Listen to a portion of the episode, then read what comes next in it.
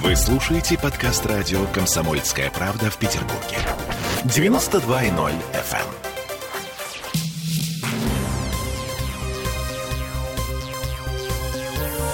Темы дня.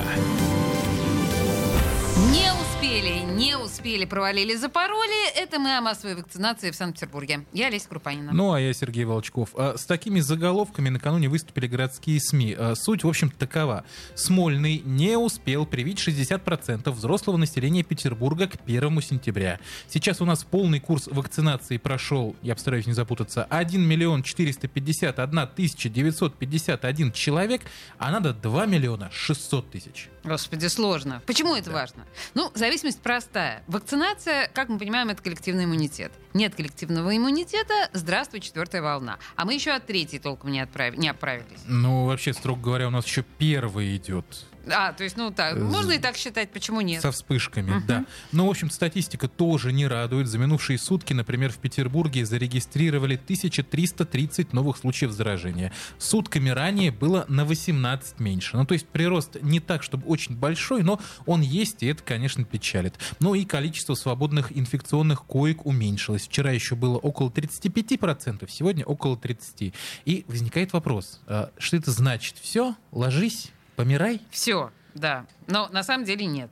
В Смольном, например, заявляют, что посыл 60% привитых к 1 сентября вообще непонятно откуда взялся. Хотя мы, на самом деле, можем попытаться поднять все эти архивы и напомнить, откуда взялся. Ну ладно. По крайней мере, именно так нам заявили в городском комитете по здравоохранению. Ну, вообще, да, немножечко напомним, что э, срок получения, формирования, если говорить наукоемко, коллективного иммунитета у нас постоянно сдвигался. И нам еще э, в июле зам председателя комитета по здравоохранению Андрей Сторона говорил, что не успеем мы ни летом, ни, скорее всего, осенью не получится, потому что, потому что очень много факторов, чтобы их перечислять, программы не хватит. Ну ладно, Ну вот, допустим. вот э, Сережа Волчков, да, имейте в виду, дотошнейший журналист, все вспомнил, все напомнил. Мгм. А, Да, допустим, хорошо. А, Но есть у нас факт. И факт этот прискорбен. Коллективного иммунитета у нас нет. Нет или есть?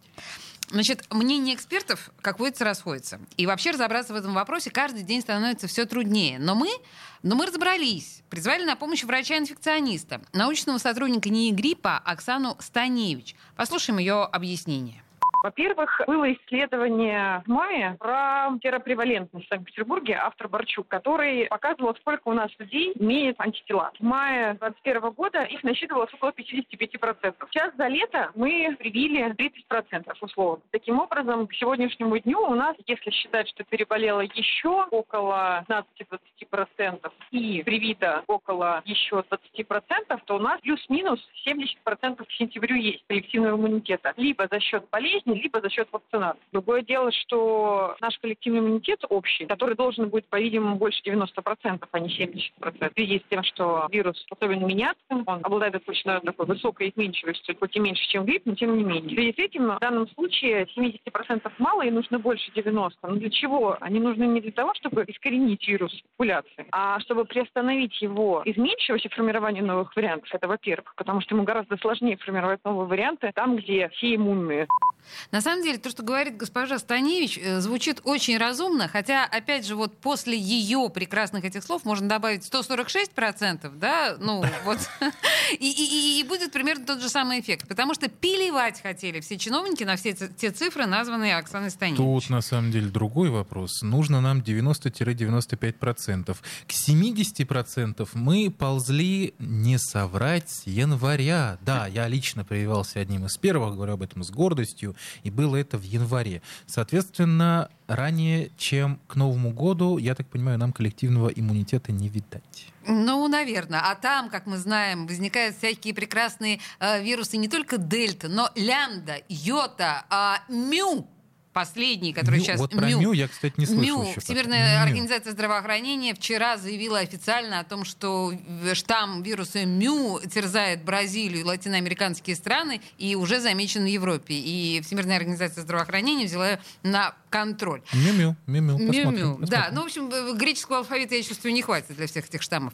Пока мы еще в пропасть не прыгнули, но тем, кто еще не привился, все-таки, наверное, лучше это сделать как можно скорее. Вот, кстати, про скорее. А Сейчас в Петербурге все больше и больше людей выбирают спутник Light. Если кто-то вдруг не помнит, это а, вакцина, которая состоит из одного компонента, в то время как все остальные из двух. Ну, то есть удобно, выглядит удобно. Один раз укололся, и все, и ты уже и официально привит, и антитела у тебя есть, и не надо тебе ждать 20 дней, чтобы получить вторую дозу.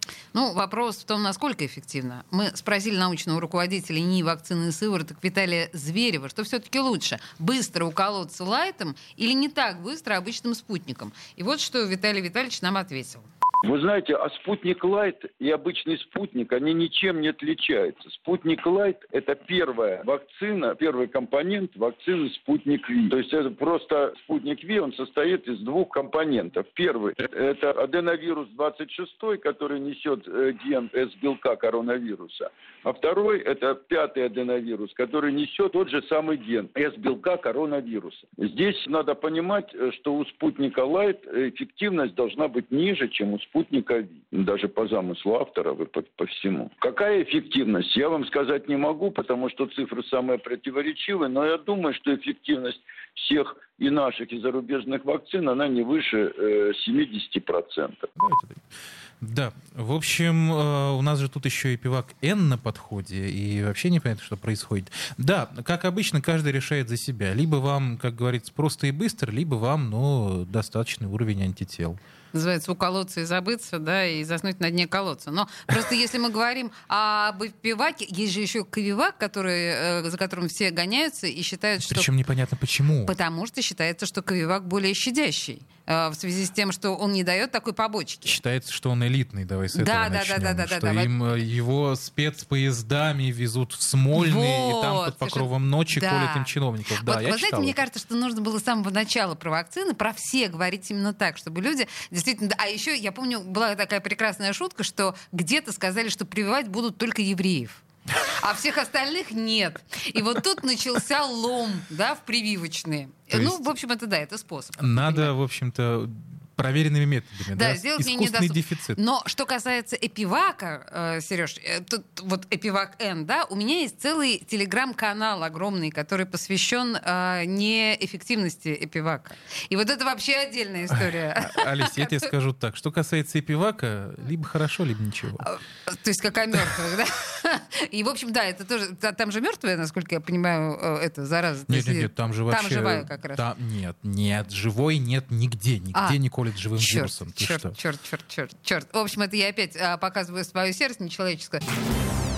Темы дня.